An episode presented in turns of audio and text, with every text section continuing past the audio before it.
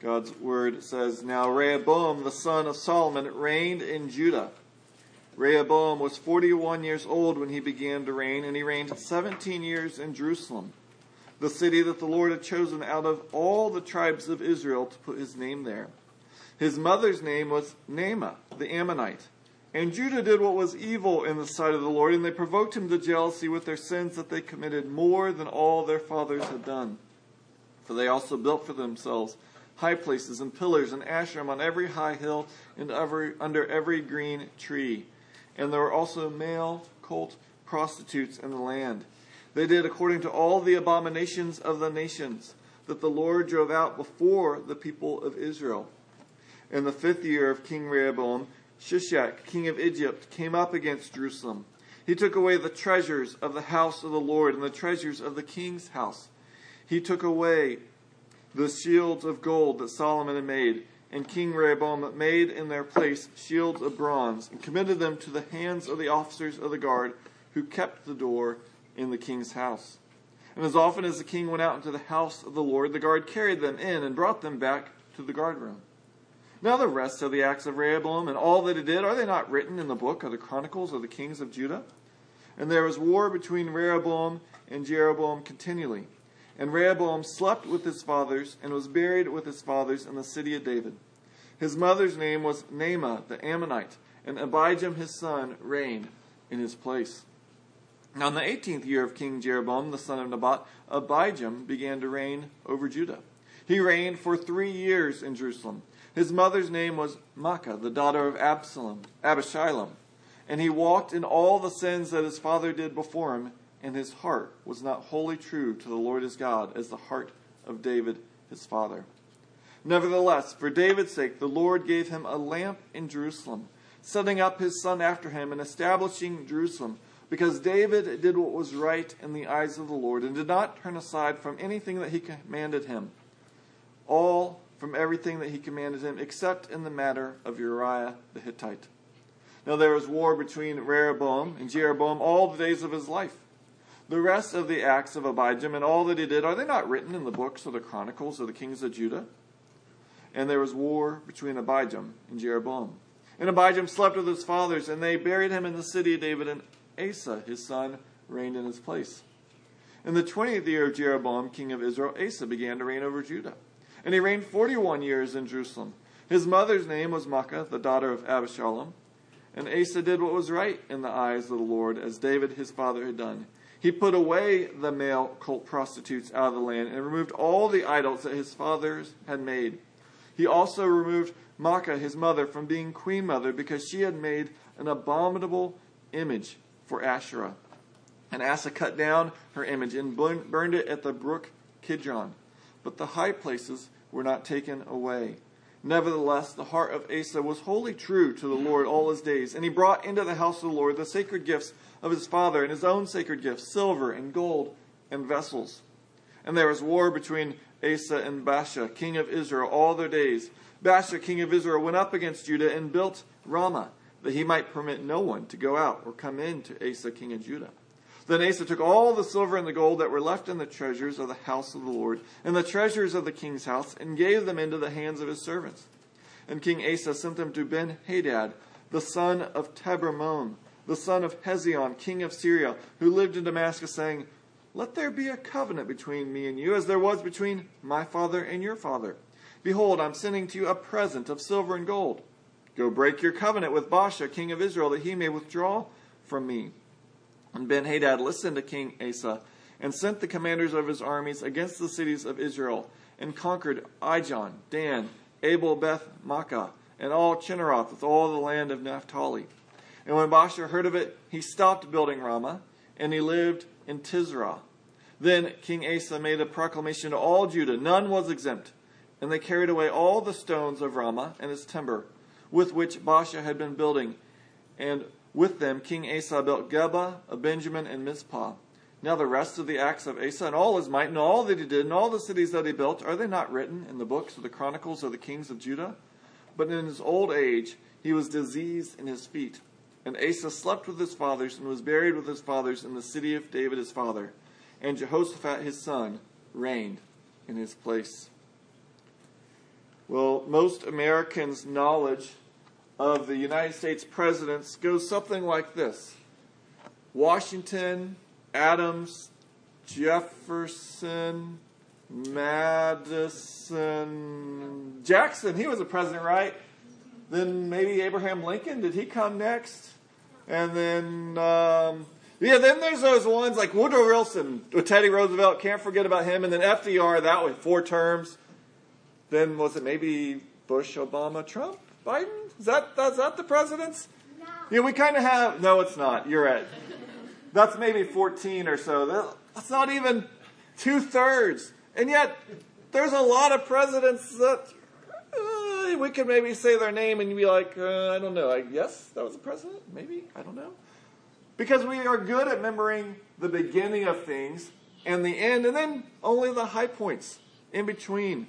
And that's kind of how we often are with the kings in the Old Testament. We're in that section where, if you read it in your daily Bible reading, if you do that, and I encourage you to do that, you get to the end, and five minutes later, someone says, What did you read? And you go, Read about some kings. And they go, Oh, were they Israel or Judah? And you're thinking, uh, Were they good or bad kings? Um, I, I don't know. There's more about them in the books of the Chronicles. I know that. And we're left going, Who are these guys? Well, just to briefly review, we're in the midst of talking about these kings. And we've already had that first one, King Saul, and then David, then his son Solomon, and then we're in that time where it split after Solomon. And we just talked about Jeroboam, who took the tribes to the north, and Kings goes back and forth. It'll talk about the northern tribes, now called Israel, and the southern times tribes in the south, Judah. And we've switched back, and now we're talking about Judah. And we're going to talk about three kings from Judah. Then they're going to tell of six kings from Israel and then we get into the portion that most people know of in 1 Kings. That's the long set of stories of Elisha, Elijah, actually goes Elijah, then Elisha, and King Ahab and Queen Jezebel. Takes up a major portion. And yet, Solomon, and then we kind of jump to the prophets. Who are these guys? Well, we're going to look at them this morning, and we're going to see that these kings kind of all have something that depicts their reign. For first Rehoboam in chapter 14, verse 21 through 31, we kind of see the departing glory of Israel. And then in Abijam, we see that only the lamp of David shines. And then lastly, King Asa, we see a strong start, a great desire to serve the Lord, and yet, sadly, he does not finish well. He ends poorly. But first, let's look at Rehoboam. Remember, he's the son of Solomon, and it is due to him that the nation split, and he reigns for 17 years, beginning with when he's 41 years old. And the text adds that his mother, this is in verse 21, name was Naamah the Ammonite. And we're going to see that's important because the author mentions it again. Tragically, though, Rehoboam leads the nation into worshiping false idols. They provoke the Lord by doing more sins than the gods, than the sorry, the kings before them. And what they did is they went after, they worshiped the what are called the fertility gods of the nations around them. You have to remember this is an agrarian culture. In an agrarian culture, what is your life dependent upon? Crops, food.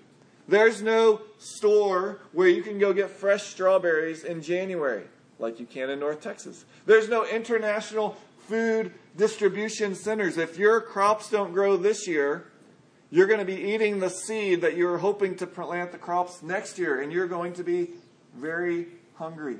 And so, whenever we think something is essential to life, I have to have this, we're always tempted to get those things outside of God's provision. And they feel like it's essential, and it is essential for life to have food, and so they wrongly stop trusting the Lord and they turn to these fertility gods. And as you can imagine, fertility gods, they want to act out, and so how fertility happens, and that's why they, you will often read of cult prostitutes there with them. We read that in verse 24. I think a little bit hyperbolically, the author says that they're worshiping everywhere. Every high hill had one of these places. Every green tree had an idol under it. And yet it appears that Rehoboam is leading the nation, sadly, into sin. You may have heard the saying that people who don't know history are doomed to repeat it.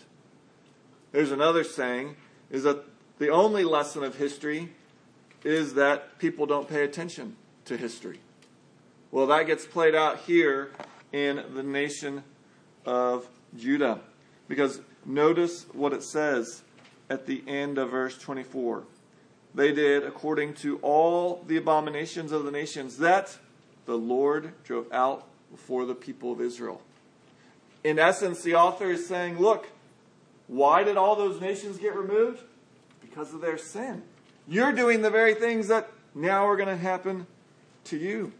We looked at this quite a bit in chapter 9 because we were wondering well, was God unjust? Was God playing favorites? Was this genocide? Was God getting rid of these nations unfairly just so he can give a special gift to his own?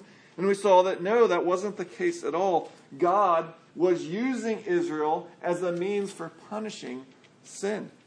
We saw that all the way back in Genesis 15, where God is speaking to Abraham and he says, Look, you're not going to inherit this land, but rather your descendants are going to come. And it says in Genesis 15 15 that they'll come back here in the fourth generation, for the iniquity of the Amorites is not yet complete.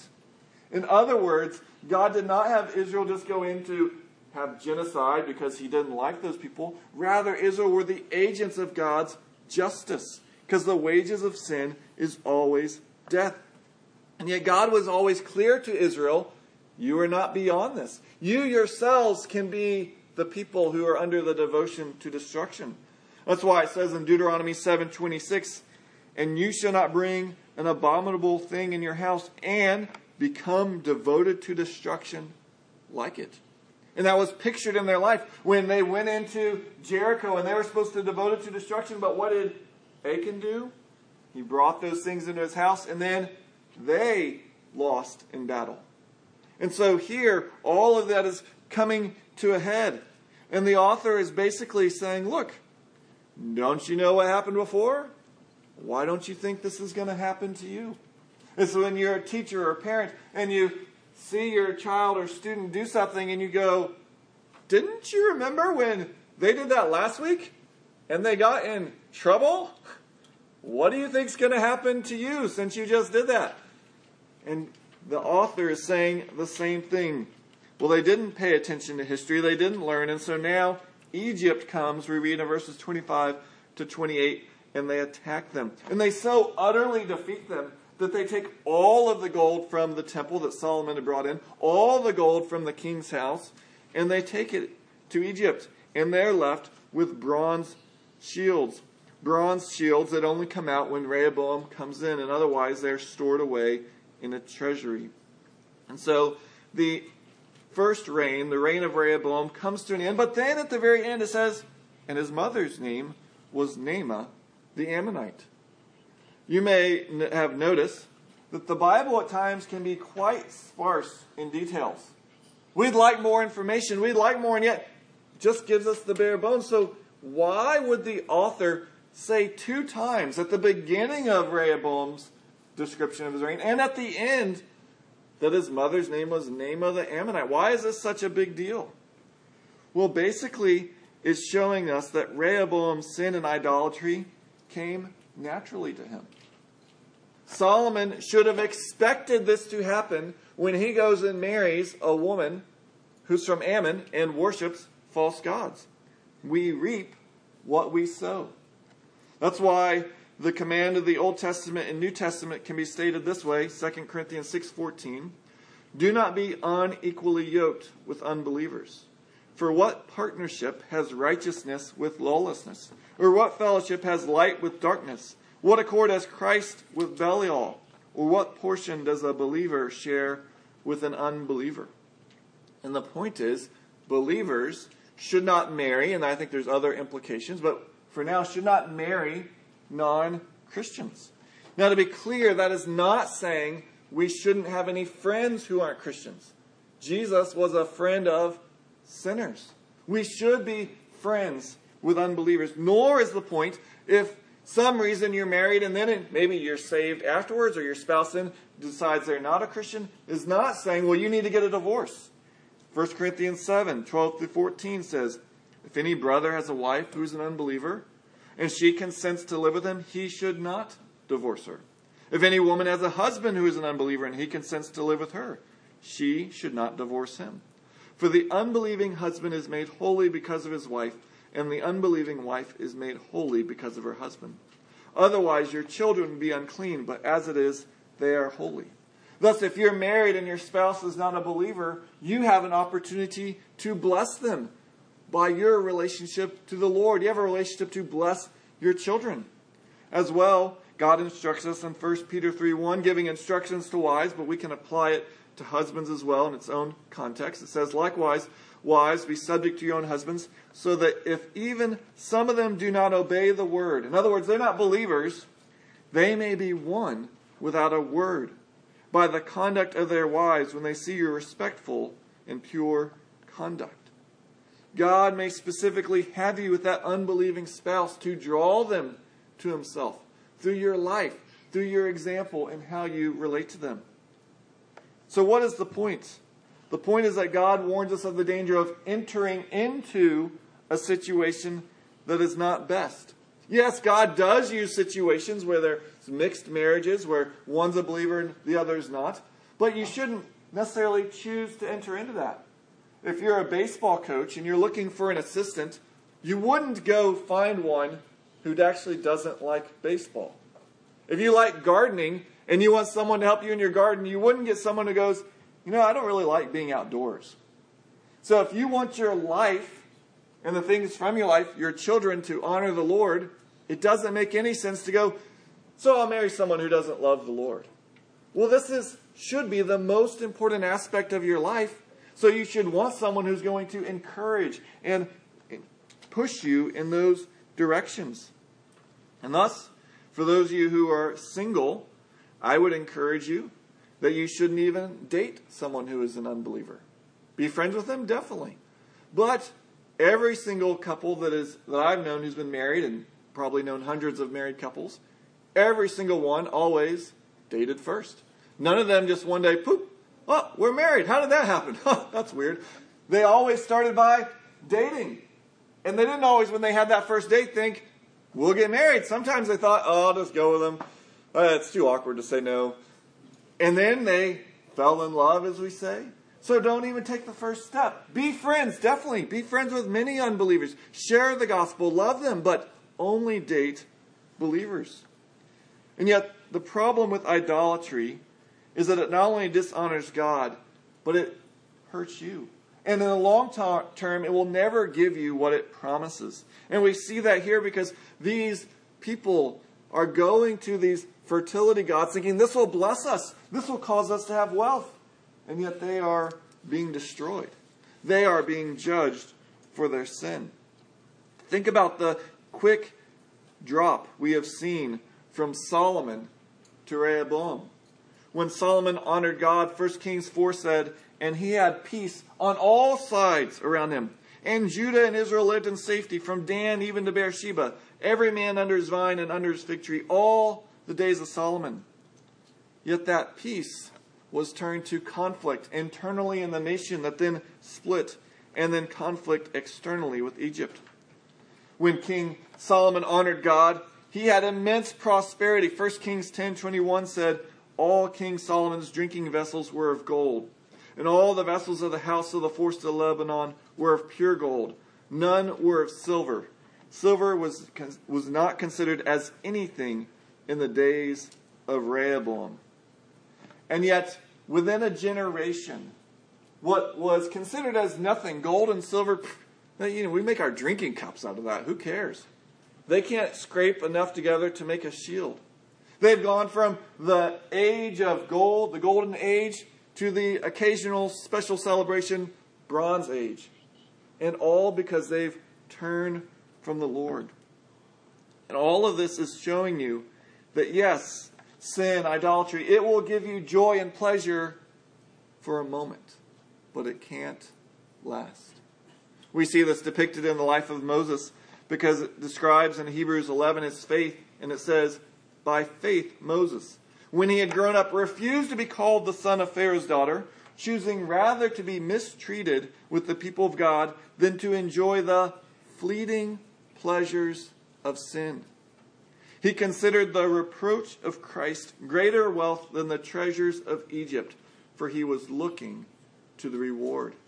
Now, notice it didn't say because there is no pleasure of sin. It talks about the fleeting pleasures of sin. It's there, and then it flees. And Moses could have enjoyed all of that, but he knew there's a much greater pleasure eternally, and pleasures even here on earth if I obey the Lord. And so, where are you looking to secure the good life? Where are you turning? If you turn anywhere besides the Lord, it will not last. It may bring joy for the moment, but it will not continue. And we see that Rehoboam has looked in the wrong places, and his glory has departed. His joy has fled. And we see how much he's turned even by what he names his son. And we see that next king, Abijam, in chapter 15, 1 through 8. And we see with Abijam only the lamp of David shines. You may have noted before, heard me note, or others, that any name in Hebrew has a ab e, that I is my father. So Abijam is my father is Jam, or that would be a Y like Jehovah or Jehovah, Yahweh. That J can go either ways in different languages like Fajita, not Fajita. Nonetheless, Abba Yam, well, who is Yam? Yam is the sea god. So Rehoboam, the son of Solomon, is now naming his children's, my father is the sea god. He has completely turned, even his children, he's naming after false gods. And so Abijam, Abiam, however you want to say that, he only reigns three years. He is a man full of idolatry, and he has a mother, Maacah. And we read in verse 3 that his heart was not wholly to the Lord like David, his father. Now you may know that Chronicles, which we read from earlier, tells of these similar kings, and there the story is a little bit more favorable to Abijam, except the issue is what it just said. His heart was not wholly devoted to God. As Jesus said, the command is to love God with all your heart, all your soul, all your mind, all your strength. Not, well, a portion, you know, Sunday morning, and then when I talk about religious things, that's when God has me. But if I'm talking about personal finances or relationships or what I think life is about, well, that, that's another part of life. Well, that's the way Abijam tried to rule, and God says he sinned. And yet, though he sinned, we read in verse 4 and 5 that God still allows a lamp to shine in Jerusalem due to David's faithfulness. Faithfulness in all things except with Uriah. Now, of course, that is not saying David never sinned any other time, but saying if you look at the big picture, David was leading the nation to worship God. David himself was worshiping God. Yes, he had this serious incident. It's still coming up years later.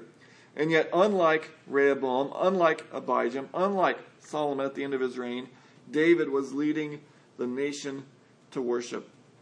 And so, with some final words about continued war with Jeroboam, the life of Abijam, his description comes to an end. And yet I wondered this week, I wonder if Jeroboam, as he sits in the north, is thinking, it's not fair. You know, Rehoboam, Abijam, they've gone and served these other gods. They still get a lamp in Jerusalem. That's not fair. How come they're not having their kingdom taken from them? How come they're not being told they're going to have all their descendants die? And the problem is we equate, equate being treated identically as being treated justly. And that's not true. You may have read in Matthew chapter 20, Jesus tells a parable of a landowner. He goes out early in the morning to where you would hire workers, and he says, Hey, come work in my field, and I'll pay you all a denarii. And they all agree. And the landowner goes back out three hours later, and he finds men still sitting there. And he goes, Hey, why aren't y'all working? Well, no one hired us. So he brings them in and says, I'll pay you a denarii. And Jesus goes on. He goes at the sixth hour, the landowner does, and the ninth hour. And then he goes, even with one hour left in the workday, and he finds workers and he says, Come to my fields, I'll pay you a denarii. Well, the end of the workday comes, and the landowner begins to pay the workers. And the people who'd been there one hour, he'd promised them a denarii, so he gives them a denarii. The people who'd only worked a few hours, promised them a denarii, so he gives them a denarii. And so you know what the people who've been working all day are thinking. Aha, we've been working all day. Work, what are we going to get? And yet, then it says, but each of them also received one denarii. And on receiving it, they grumbled at the master of the house, saying, These last worked only an hour, and you made them equal to us, who borne the burden of the day in the scorching heat. It's not fair, they're saying. But he replied to them, Friend, I'm doing you no wrong. Did you not agree with me for a denarii? Take what belongs to you and go. I choose to give to the last worker as I give to you. Am I not allowed to choose what to do with what belongs to me? Or do you begrudge my generosity? And that's the issue. The landowner gave them exactly what they deserved. The fact that he was more kind to others does not make him unjust.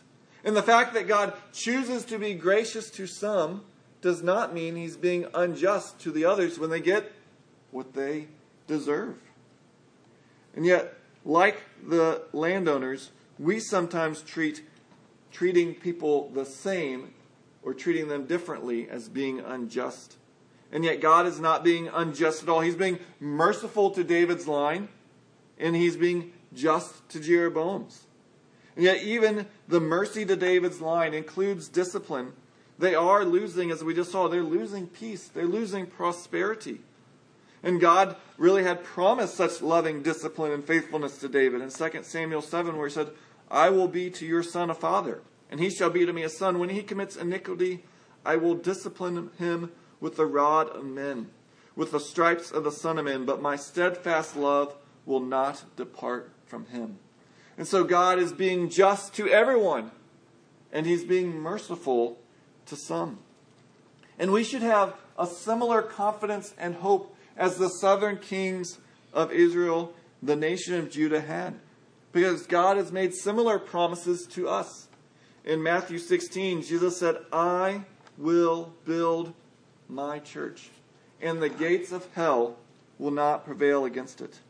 Now, Jesus is not there talking about any individual churches. No individual church will ever cease to exist.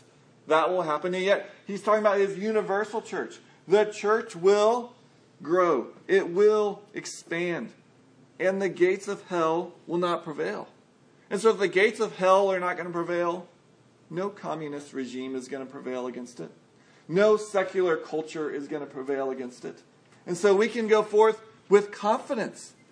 He will be faithful to his promises. The question is are we clinging to his promises or are we, like these people, turning to other things to secure what we need? Well, we see such a good, godly king clinging to God in King Asa, the third king from Judah, in verses 9 through 24 of chapter 15. Because after three horrible kings, at least Solomon at the end of his reign, and then Rehoboam, and then Abijam, thankfully God raises up a godly king, King Asa, who does what is right in the eyes of David as eyes of God, sorry, as David did. Now again, the point is not that he was perfect, but he is returning the nation to worshiping God. Now his reign begins in the 20th year of Jeroboam, and he reigns for so long, 41 years, that there will actually be seven different kings of Israel during his reign. And oddly, you may have noticed that his mother is also Maacah, the daughter of Abishalom. Well, that was the mother of Abijam. What's going on? Well, it could be maybe some incestuous relationship, but more likely the term mother is being used the way the term father is being used for David.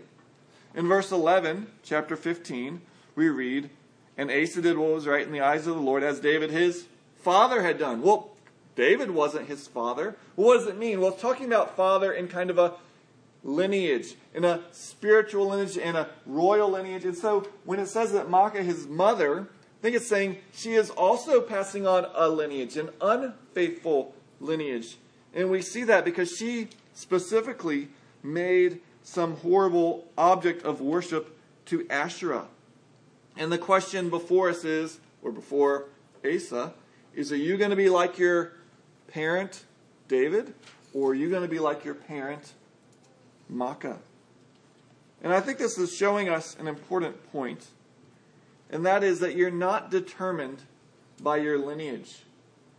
Your family may have generations of dysfunction, of alcoholism and abuse. And that will be a challenge for you. But your life is not determined by what your ancestors were like. Influence, yes. Determined, no.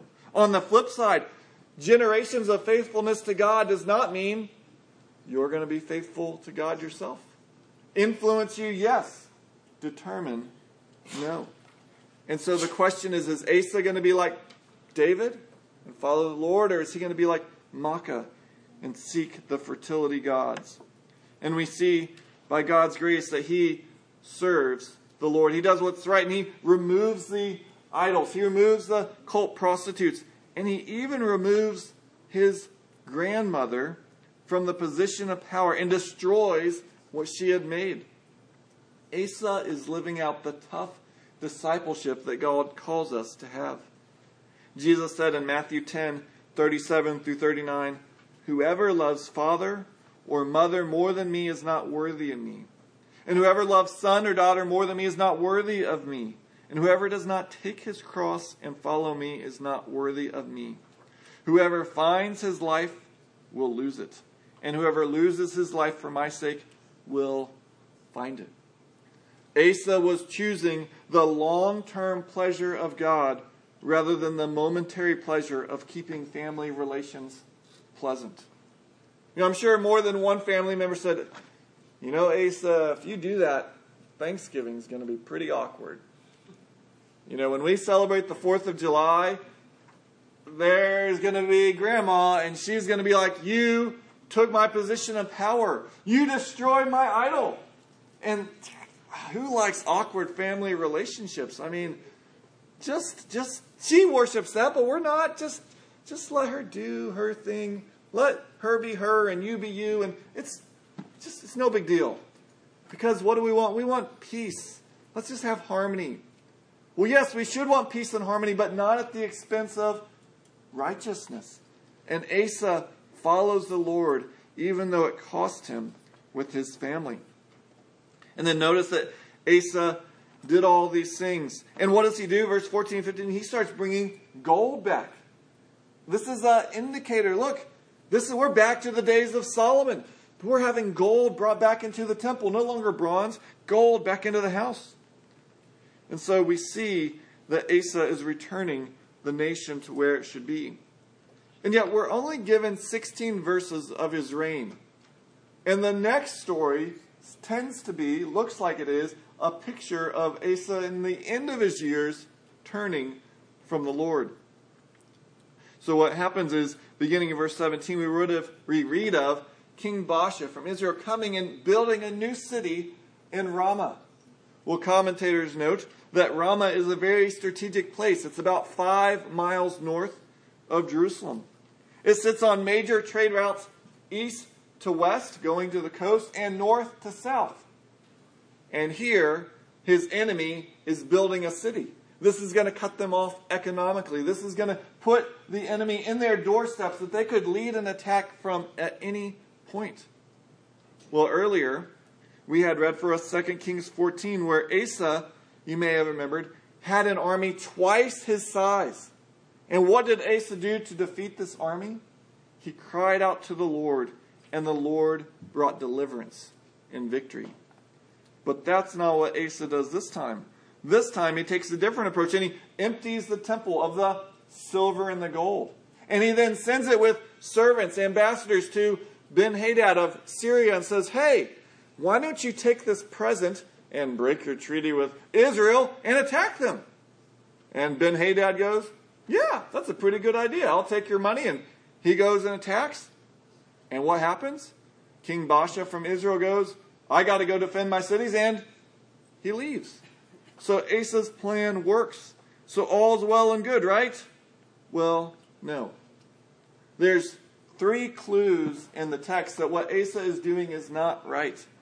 First, in verse 19, most English versions, the major ones, have something like, I am sending to you a present or a gift. Now, the Hebrew word can be present or gift. However, that same word most often means bribe. Here are three passages using that same Hebrew word and what God thinks about bribes. Exodus 23 8. And you shall take no bribe, same word, for a bribe blinds the clear sighted and subverts the cause of those who are in the right. Deuteronomy 10:17 For the Lord your God is God of gods and Lord of lords, the great, the mighty, and the awesome God who is not partial and takes no bribe. Same word.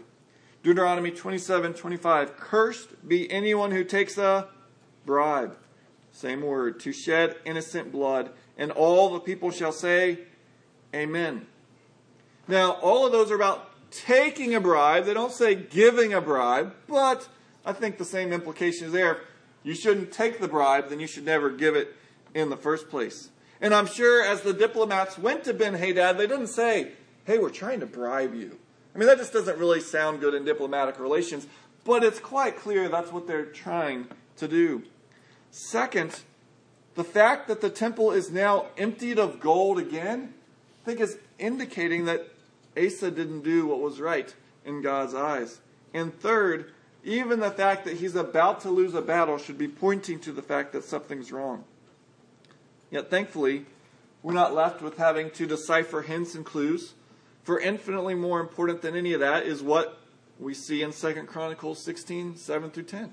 Because there the same incident is recorded, and there it says, At that time, Hanani the seer came to Asa, king of Judah, and said to him, because you relied on the king of Syria and did not rely on the Lord your God, the army of the king of Syria has escaped you. Were not the Ethiopians and the Libyans a huge army with very many chariots and horsemen? Yet because you relied on the Lord, he gave them into your hand. For the eyes of the Lord run to and fro throughout the whole earth to give strong support to those whose heart is blameless toward him. You have done foolishly in this, for from now on you will have wars. Dale Davis writes Asa was a smooth politician, and his stratagem worked. As pragmatist, we admire that, and that is why we find the Bible so disturbing. For it tells us that success is no authentication of faithfulness. Circumstantial success and covenantal failure can exist side by side. And we have to be careful to distinguish between the results that we are seeing and honoring God. At times, they look identical when in fact they might be radically different. To the human eye, Asa did what was right. I mean, he's the king. He's supposed to protect the nation. And isn't the nation now safe? Way to go, Asa. I'm sure he got many applause from many people in Judah. Yet to God's eyes, he did what was wrong because he achieved it by the wrong means. Let me give an example that challenges me and perhaps some of you. And that is how do we get change relationally? Early on in life, I learned my brothers are crying from their chicken pox. My mom goes and sees them. Ah, I cry about my chicken pox and I get attention. And I learned, as we learn at early age, how to use our emotions to manipulate people. And so if we cry, you may get attention. If you cause your parent or someone else to laugh and tell jokes and compliment them, they're more willing to do what you want. And if you get angry, you can wield it powerfully to bully other people, to do whatever they can just to get you to calm down. Well, what do you want? Just calm down. However, James 1 19 and 20 says, Be slow to anger, for the anger of man does not produce the righteousness of God. So we cannot confuse it being our siblings, our parents, our students, our children, or whoever might be changing their actions because you let them have it and thinking, oh, they changed. They're now doing the right thing, so God is pleased with how I'm acting. You may get the right immediate results, but you may be dishonoring God. Like Asa, you may be winning the battle, but you are losing the war. The anger of man does not produce the righteousness of God. And so Asa began well, and yet at the end he turns from the Lord. And we even see a judgment from God in verse 23 that he's lame in his feet. So he started out sprinting, he limps across the finish line. So is the point of all this? Well, if you're honoring God, you're going to win all your battles. You're always going to be healthy. You're always going to have more wealth coming in. And if you're dishonoring God, you're going to lose battles. You're going to get sick and you're going to be poor. Is that what we should glean from this passage? Well, no, because we are on the other side of the cross. We are no longer living in a theocratic state in which God has a unique relationship with any nation. Jesus even told the disciples, You will be persecuted. We should not read these passages and draw a direct connection to us today. The outworking in our lives is going to look different. You may be honoring God and you may actually have more persecution because of it. Let me end with these two testimonies from Christians. The first one is about a man in America. These are from Randy Alcorn. He says, In America, a sharp looking businessman stands up at a luncheon. He says, Before I knew Christ, I had nothing. My business was in bankruptcy. My health was ruined. I'd lost my respect in the community, and I'd almost lost my family.